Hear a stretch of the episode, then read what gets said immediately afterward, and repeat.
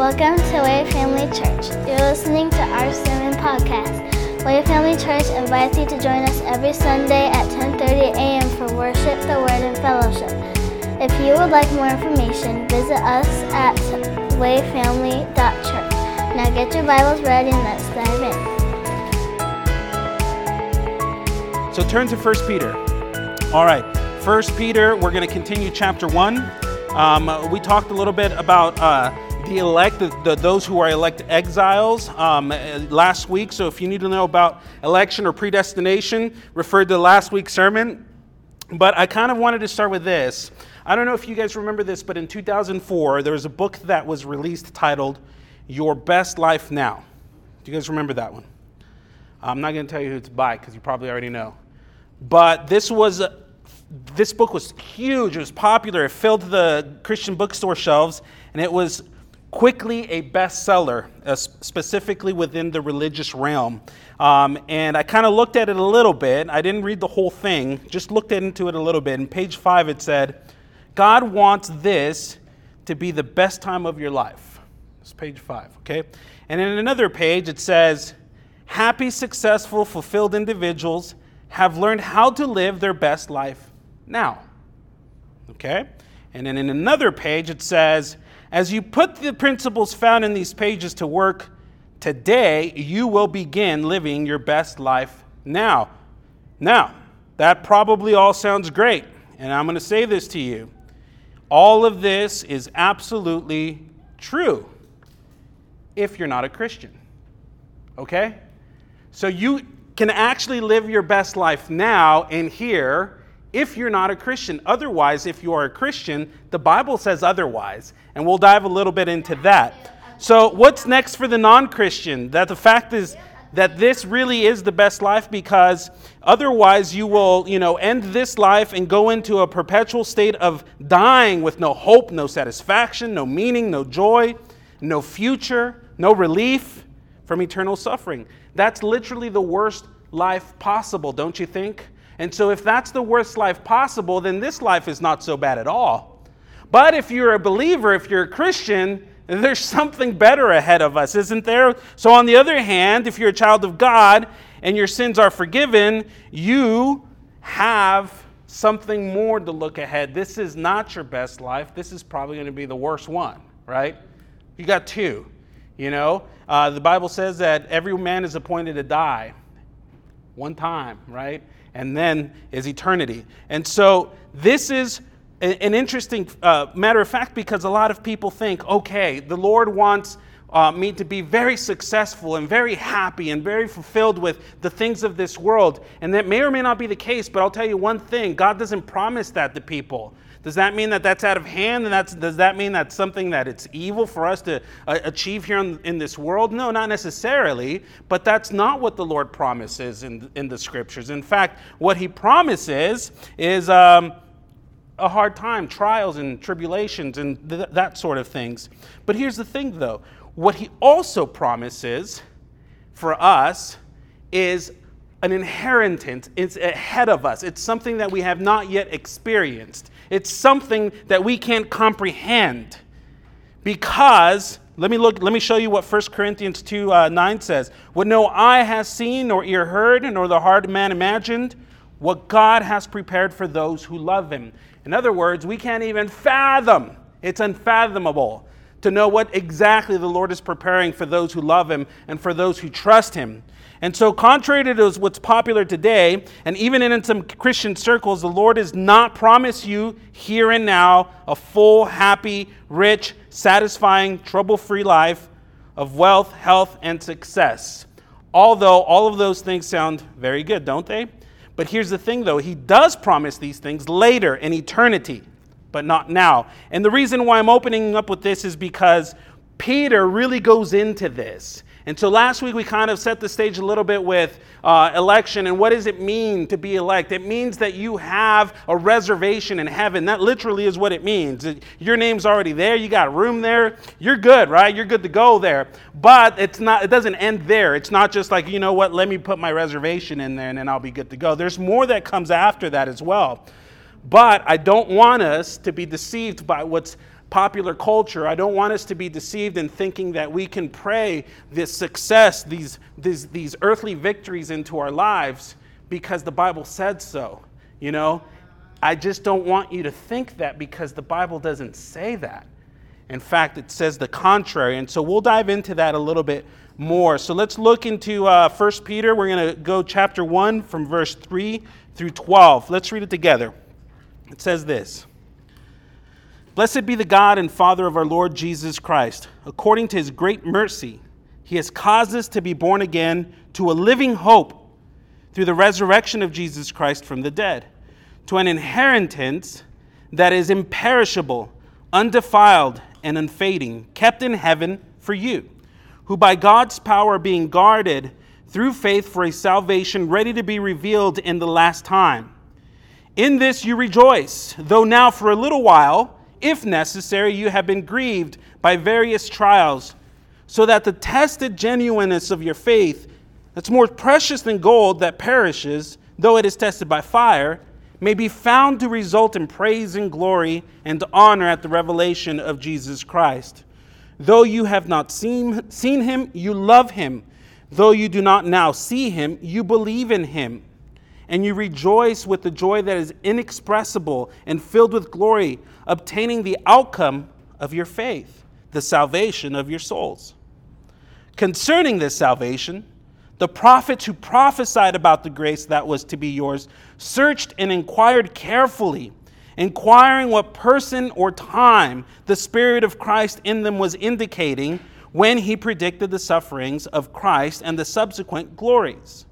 It was revealed to them that they were serving not themselves, but you, in the things that have now been announced to you through those who preach the good news to you by the Holy Spirit sent from heaven, things into which angels long look. Let me pray. Heavenly Father, thank you so much for this time together. Thank you for your word. We ask that you would uh, help us understand it, Lord Jesus, that you would allow us to receive it, Father.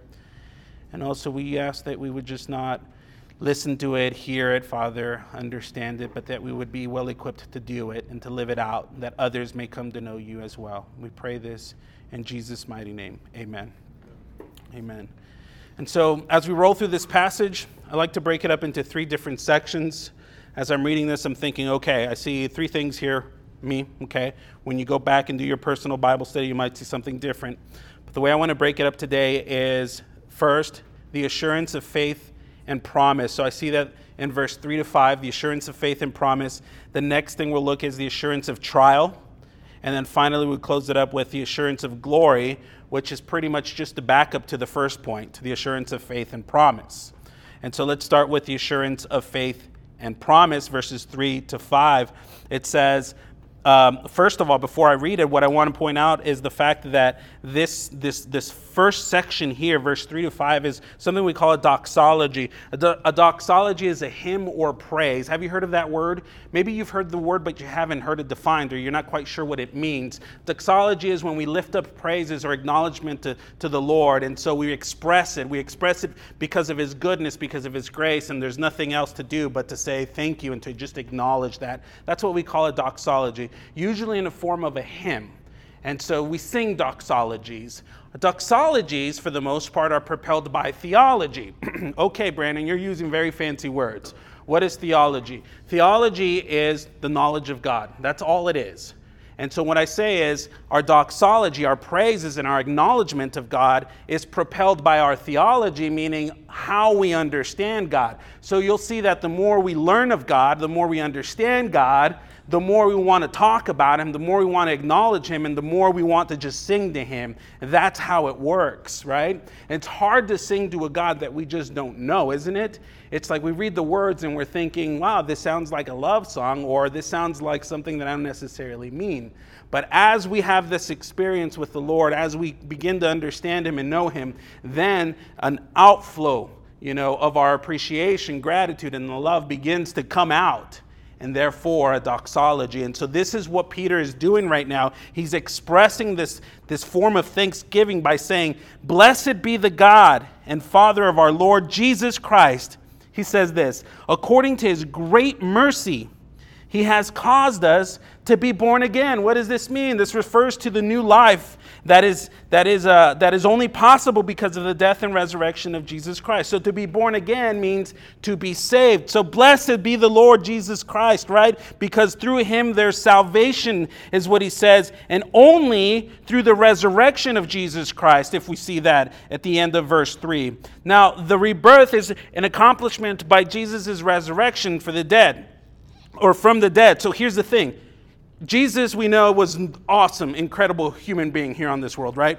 Let's, let's say, which this is a matter of fact, he was conceived by, by, by, by the Holy Spirit, or okay, virgin birth. He grew up perfect, sinless and righteous, right? He was an absolute example of what it means to be holy, never sins and, and walks perfectly as a good example. And then he goes and he's actually qualified to take on our sin as the atoning Lamb of God. Let's say everything so far so good, yes? And then he dies and he's put in the grave, okay? If Jesus did not raise from the dead, all of that would have just simply been a legacy just something that we could go and, and look back on and say, wow, that man was incredible. And we say these things about so many people. We say these things even about Peter, right? Wow, that guy was just incredible. But the fact of the matter is that Jesus didn't stay dead because death couldn't overcome him. It, it, it had no power over him. What makes all of it worth our while is the fact that on the third day, he he just burst it out he burst out of the grave and he was alive. And he had several witnesses see him. So it is through that fact the resurrection that there is hope. We call that the living hope. It's not just that there's hope for the future. No these guys literally saw a living christ. And this is what Peter is referring to. Remember, Peter is a first hand witness to the resurrected Jesus. And so when he saw that, he just he was overwhelmed. We read this in Luke and we read this in John and the Gospels. We see Peter and John's reaction to the resurrected Jesus. And so he's calling it a living hope, a living hope that we, that the fact that because of Jesus, we have been saved from the penalty of our sin. That's past tense right there. We have been sent, saved from the penalty of their sin, which means justified, that his righteousness has been counted on to us and our sin was put onto him, and that presently that we're being saved from the power of sin, and then future that we will be saved from the presence of sin. So let me say that again. Past, we have been saved from the penalty of sin. Present, we're being saved from the power of sin. And future, we will be saved from the presence of sin. We're not there yet. Obviously, there's sin all around us, right? And so that's the living hope that we have because of the resurrection the promise here that we see here, this living hope, is to the elect, is to those who we, we referred to back in uh, verse 1 through 2, right? Um, to those who are predestined for salvation. And so, what is it that we have been promised is an inheritance. You guys know what an inheritance, inheritance is, right? That is, that is a hard word for me to say. Inheritance. It's something that we wait for, you know? Sometimes we expect our inheritance. So, for example, I know that my mom has some estate and she's got some land somewhere, and I know that maybe one day we may or may not inherit it. Who knows? All right? Here's the thing, though that comes in its due time. All right? That comes when my parents either pass or they hand it over. That's something that you know is coming, but it's not necessarily yours yet, is it? And so you can't say, hey, mom, I've been praying in the name of Jesus that all of this that's due to me should hit me now. We can't say that. We don't have that authority. That's been promised to us, but in its time. And that's what Peter's referring to. Now, there's a lot to look forward to. Okay? There are some promises that we see in Scripture, but for its time. And then Peter uses the word inheritance, which means, yeah, it's yours. Yes, it's a promise, but not right now. Hang on. Right now, you have something else that's also been promised, and you're not necessarily going to like it, but it's going to be good for you. All right? And so that's, that's what he's uh, referring to as that inheritance, and it's kept in heaven, not kept here on this earth, not for this life. It is kept in heaven. That is very interesting. So I can't just demand that right now, like a, uh, like an entitled child, right? You know how a, a prince, when he is young, and his father reigns a kingdom. Uh, did you ever watch The Lion King? There's a song that says, Oh, I just can't wait to be king. And he does this whole spiel on how he's going to be an awesome king, right? See, a young prince can, can never fathom the weight of what it is to receive that kind of inheritance. That young prince could never fathom what it's like to be responsible for so much, right? And so, what would be the worst thing to do for that young prince is to give him that inheritance here and now. It's something that we grow into. It's something that we're sanctified, right? I'm, I'm, switching here. We're sanctified into this place, this promise that God has for us, but the promise is not necessarily for here and now. Does that mean that we can't have some kind of, uh, let's say, prosperity here? No, that doesn't mean that we can't do that necessarily. It's just not promised. That could be God's grace for us. Do you follow? And so he goes on we have this inheritance that is imperishable, meaning it's everlasting, it's undefiled. That means nobody could taint it, it can't go bad, and it's unfading, it's permanent. And it's kept in heaven for you, who by God's power, it's being guarded. Now, that to me is, is very encouraging. It's very good to know, okay, this is, this is safe. It's even safer than my cash in the bank right now. It's being guarded uh, through faith for a salvation. And here's the underlying word ready to be revealed in the last time. Okay, so that means not here, not now. The promise is not for this life, but it is guaranteed for the future. Now, the next section that we're going to roll into is the assurance of trial. And so, see what Peter's doing is he's encouraging the, the listener, the reader. He's saying, hey, there's something to look forward to, okay? But, but it's not coming yet. Just hang on because what is coming and this is the assurance of trial, verses 6 through 9. What is coming is this is it says in verse 6, "In this you rejoice." What we rejoice is in the fact that we have promises ahead for us because though now for a little while, if necessary, you have been grieved by various trials. Now, how many of us have been grieved by various trials? Yes?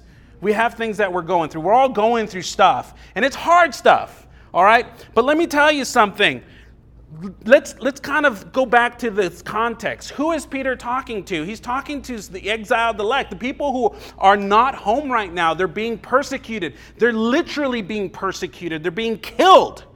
All right? So our trials, I hate to break it to you, but they're not that big of a deal compared to these guys. Okay?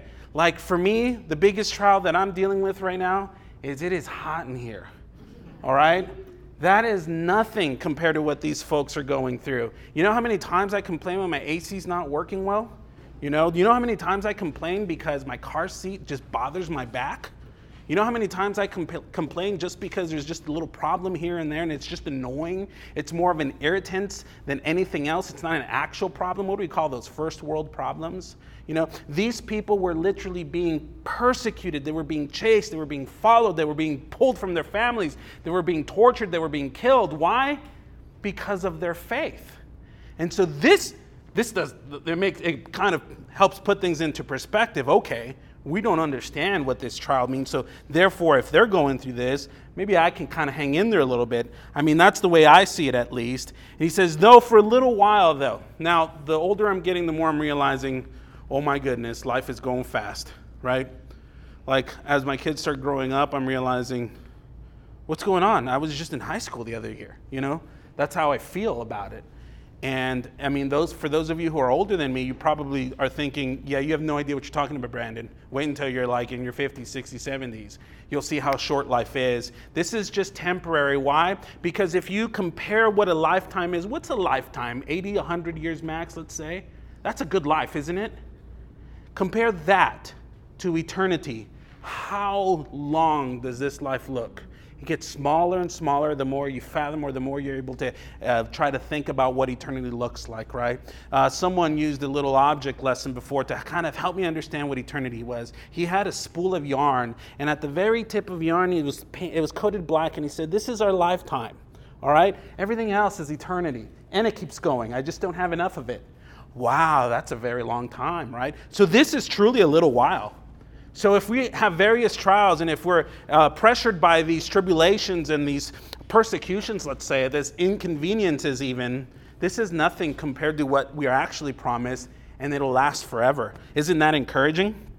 But here's the thing, though, is we do have the assurance of trial. And it says, um, while if necessary, you have been grieved by various trials, so that the tested genuine, genuineness of your faith, more precious than gold, perishes though it is tested by fire. So there we have an uh, uh, imagery there. You know that gold is tested by fire, it's purified by going through the flames, right? But while I was studying for this, I'm reading that this meant a lot more to the reader, to the person who was receiving this, because this was under the time of the reign of Nero. Do you know what Nero did with Christians? Any idea? He would use them to light the streets and he would burn them. And so when that reader's listening to this, they're not thinking of precious metals. They're thinking of literally seeing their brothers and sisters hanging on, lighting up the streets as torches. Consider that being tested by fire right? Doesn't it help to bring things into perspective? It's like, wow, there's things could be a lot worse for us. We're blessed. We're blessed people, aren't we?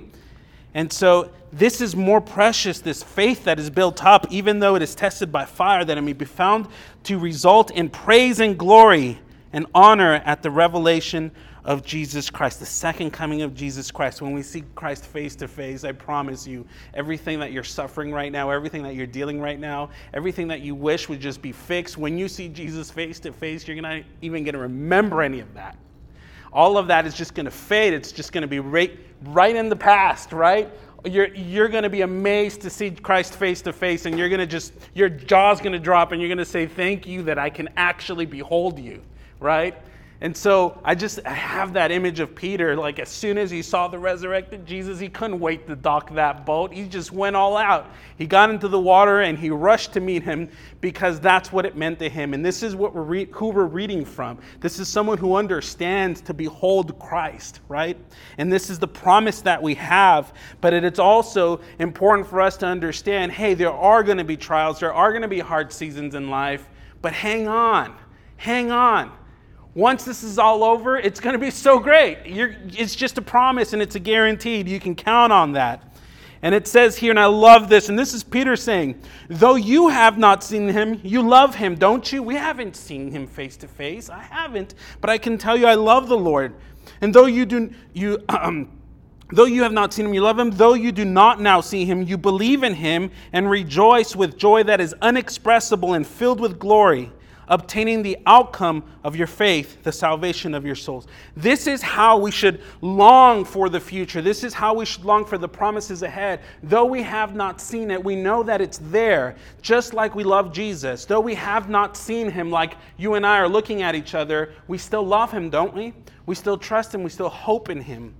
And so, in that same way, hope for what's ahead. There's a promise there that we need to gra- grab a hold of. And then finally, what we see here is uh, the assurance of glory. And again, this, this just backs up that promise that we have there. And I love this. It says this Concerning this salvation, the prophets who prophesied about the grace that was to be yours searched and inquired carefully. What does that mean, inquired carefully? This describes the trustworthy nature of the Old Testament prophets prediction of salvation. So these Old Testament prophets kept hearing from the Lord, and some of them knew that they would not see the Christ in their time, but they kept predicting the salvation that would come through the Christ and how it would be possible for not just the Jews, but for the Gentiles as well. So unless you're of Jewish lineage, you're a Gentile. All right? And Christ made it possible for us to be adopted as sons and daughters as well into the kingdom of God. And so these prophets inquired carefully. They were longing to see who the Christ would be. And I'm going to give you a cool, quick little example here in Luke chapter 2. Let's go there if you, if you will. Um, in Luke chapter 2, this is right after the birth of Jesus Christ. Mary and Joseph are taking Jesus to the temple to be presented and to be dedicated to the Lord, which was a custom for the firstborn, you know? And so he was taken to the temple, but look at this beautiful, beautiful uh, instance here. It's, um, well, let me get there. Luke chapter 2, verse 25. It says this Now there was a man in Jerusalem whose name was Simeon. And this man was righteous and devout, waiting for the consolation of Israel. What does that mean? Waiting for the Christ of Israel, the salvation of Israel. And the Holy Spirit was upon this man. And it had been revealed to him by the Holy Spirit that he would not see death before he had seen the Lord's Christ. Now, how many people long to see the Lord's Christ? And this particular man was promised to see him before he would die. And so, verse 27 says, And he came in the Spirit into the temple.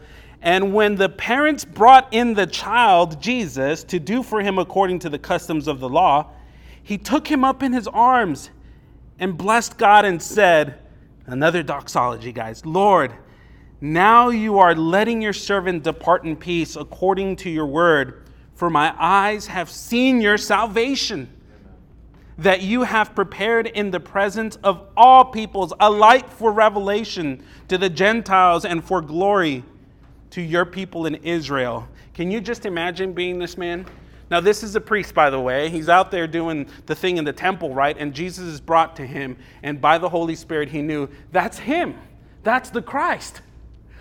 The Lord promised me that I wouldn't die before seeing the actual Christ. And if you can just imagine him holding a babe, like this is it. This is the salvation of our souls right here. Isn't that amazing? You just imagine, imagine that. And he says, Thank you, Lord. Like this is it for the Gentiles and for our home, our, our, our home people are, are Jews. You know, this is your salvation.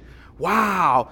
Let's just say salvation is going to come from this baby. And just to show you, just to give you a little glimpse of how the prophets inquired constantly who is it going to be? Who is it going to be? Who is it going to be? They all longed to know the Christ. They all waited for him. They all just just really, uh, with all their hearts, wanted to know him. And they just looked ahead to him. That's all they could do in their time. And some of them knew that. And so let's go back to 1 Peter. And so they inquired carefully, verse 11, inquiring what person or time the Spirit of Christ in them was indicating when the, they predicted the sufferings of the Christ and the subsequent glories. It was revealed to them that they were not serving, or they were serving not themselves, but you. How were these prophets serving not themselves, but you? See, every prophet pointed towards the one who would bring justice and redemption to God's elect. So, what they have written about Christ helps us validate all that Christ is and how we ought to respond to him. See, they knew exactly what the Christ would look like. And so, by writing that down, by professing it, they served us. And so, when the Christ came, we said, Yep, yep, yep. Checks out, yep, checks out. Yep, this is him. See how that served us and not necessarily them? And likewise, we can do the same. We can pass that forward by pointing people, others to the Christ, and meaning, hey, this is the reason why Jesus is legit. You know, we want to get to the point where we're able to do that. We want to get to the point where we can share that with others confidently and boldly. And so they were not serving themselves but you, and the things that have now been announced to you through those who have preached the good news. And here's the good news of salvation, is what they're referring to. And I think this is beautiful. See, the prophets sought and they looked forward and what now has been revealed. Salvation in Christ is so great, the blessings are so tremendous that the angels long to catch a glimpse of these things. It's as if all the angels are curious about the matters of grace. See, angels are not people of free, you know, they, they, they're subject to the Lord. They're not free. They're, they, they're messengers of the Lord. They do what the Lord commands, and, and that's what they are. They're not people. And so it's almost as if, wow, I wonder what grace is like. If you can just imagine. We take for granted what grace is, right? And we see how beautiful that the resurrection and just Christ itself is, Himself is.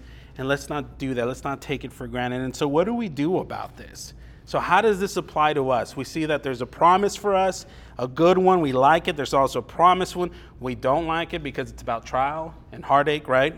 And then there's this glory that comes after the fact, and the, the glory is Christ alone. You know, so what do we do about this? What are our takeaways here? Let's take a look at that. It says, for Christians, this is my first takeaway. For Christians, our best life is not here and now. Okay? So if you're waiting for that, good luck, I guess, you know. But your best life is not here and it is not now. It is ahead, but it is also certain for you.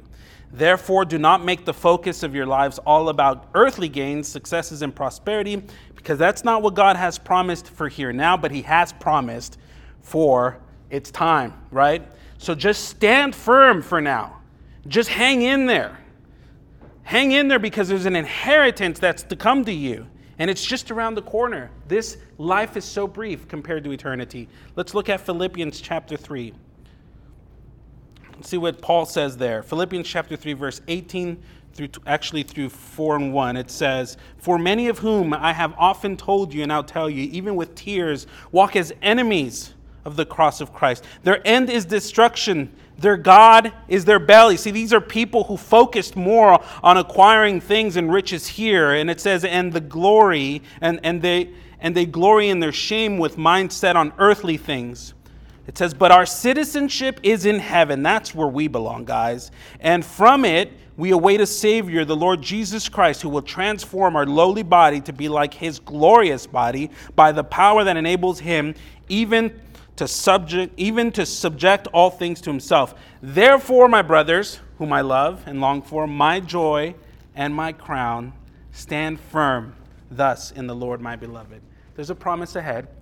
Stand firm. All right? So, our best life is still ahead of us. Isn't that, isn't that a good thing to know? That's, that should be encouraging for us to know. Takeaway number two the hardships that come with living in this world are only temporary. Don't give up, it'll pay off. Now, um, I used to be a football player back in high school, and um, I joined the team. I had to tr- transfer schools from one to another my, my junior year, and in my junior year, um, I had to do something called Hell Week for the very first time ever. Any football players here? Did you ever do that? Hell Week? Okay, that sounds bad, right? And I remember going into this, and what it was, it was Monday through Friday, four practices a day, not including a morning six mile run. And you had to wake up at 4 a.m. The first night it wasn't so bad because you were fresh, right? After your six mile run, you're thinking, I don't know how I'm going to do this and then you have practice in the morning then you have a practice in the evening and then there's another practice and it's like so many so many practices. By tuesday wednesday thursday 4 a.m comes you literally don't know how you're going to get up. Your body's just shot out. You're feeling like i don't know why i'm doing this this isn't fun. Like isn't, isn't the game of football supposed to be a game that's fun? You know during this time you're aching and you can't get yourself up. Um, I hate to be crude, but you couldn't even go to the restroom. That's how bad it was, okay? Like your body's just hurting, your body's in constant ache and turmoil. And you're thinking, why am I destroying my body doing these kind of things? And once you get going, though, once the practices started going, you, you get into the game and you get going, and you're encouraged, and your coaches tell you what you need to hear, and you get going. And by the end of it, you don't know, okay, I'm quitting, I'm done. And the coaches say, guys, we have a very small team this year. Some of you guys have to play both ways. That means offense and defense. If you know anything about the game of football, that's brutal, okay? That's brutal to have to play for or both ways. And so what they were doing is they were building us up. They were putting us through the worst punishment so that our bodies and our, uh, our, our uh, let's say our, what's the word I'm looking for? Our disposition or what? Endurance would yeah would grow and would be strong so that when we meet the adversary we would have enough to be able to go and at least finish the game. But the coaches didn't want us to just finish the game. They wanted us to win and to win a championship. I promise you that was my first year in school and i don't know what i'm going to do i'm going to show you something. I didn't grab it so i'm going to grab it right now. And so that year i'm thinking there's no way. We have to play both ways? Well we played and we played both ways. And look what I got that year. It used to be shiny. That, that year, we won a championship.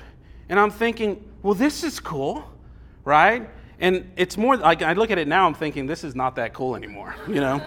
but, but when we were there and when we were winning, and I remember that championship game, we, we had enough stamina in, our, in us we had enough strength. We had enough endurance. Even though some of us had to play both ways, right? Offense and defense, we could win. And in the same way, we just need to stand like, like, like Peter says, hey, just hang on. These trials are going to help us grow and be strong. They're going to help us achieve a prize that's ahead of you that you can't even fathom. Guys, when I was in football and when I first was given this ring, I thought, this is stupid big. Like, am I, when am I going to wear this, right? It doesn't even fit my finger anymore. But it was it was just the coolest thing. I couldn't I couldn't even imagine this. To me, it was unreal. And people are taking picture of us, and people are giving us special treatment. We're thinking we just played a game of football, right? But I go back and think of that Hell Week. I go back and think of the time that we were put through the grinder for the sake of coming ahead, right? And so it was so important for us to be encouraged and for us to be reminded, hey, we could do this. There's something that's so worth it, right?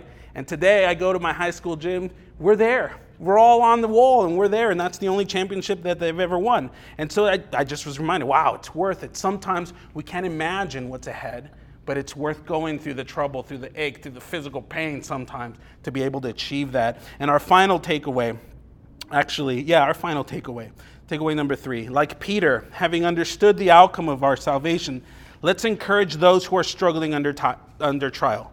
You see, Peter understood this. You, we looked a little bit into the life of Peter last week. He didn't have an easy road, all right? He messed up a few times, and God showed him constant mercy and grace. And so, what he's doing now, he's encouraging those who are going through it as well. And he himself understood too the struggle of this life. 1 Thessalonians 5:14 says this, "And we urge you brothers, admonish the idle, encourage the faint-hearted, help the weak, be patient with them all." So let's do that as well, okay? Let's get into each other's lives. Let's encourage one another. If if that person's idle, what does that mean? That person's not doing anything. Let's encourage them. Let's let's stir them up for the work of the Lord, the work that the Lord has called us to. Why? Because there's a promise ahead, right? And so this is where we're going to end today. And the rest of First Peter, we looked into okay, here are the promises, good promises, not so good promises, but great promises all in all, right? Now what? Well, now we get up and we do. And so the rest of 1 Peter is okay, what are we supposed to do about this? It gets really practical from here on out and challenging. So I challenge you to be challenged by this word. If you can, go and read the entire letter of 1 Peter. Let's end there. Heavenly Father, thank you so much for your word. We love you, we praise you. Ah. We thank you, Lord, for the examples that we have and the encouragement that we're able to receive, Jesus. And Lord, we're reminded that this world, it just sucks. There's no other way to say it. There's stuff here that we don't like to go through. There's stuff here that, man, really just tested us and it puts us through the grinder. There's, there's, there's things that are going on here, either relationally, socially, financially, emotionally. There's so many things, Father, that just bog us down. We ask, Father, that you would be our strength that you would be our wisdom and that you would help us remember what's ahead, that you would help us remember the promises that you have stored for that you are keeping for us safe and soundly, Lord Jesus, for its time. We just ask that you would help us persevere, that you would help us stand firm, Father, that we not get knocked out, Lord Jesus, but that we could also help our brothers and our sisters who need it, Lord. And Lord, allow us to see their kingdom expand here on earth in Tucson, Lord Jesus. Thank you for the privilege that it is to be together in harmony. We love you. We praise you in Jesus' mighty name. Amen.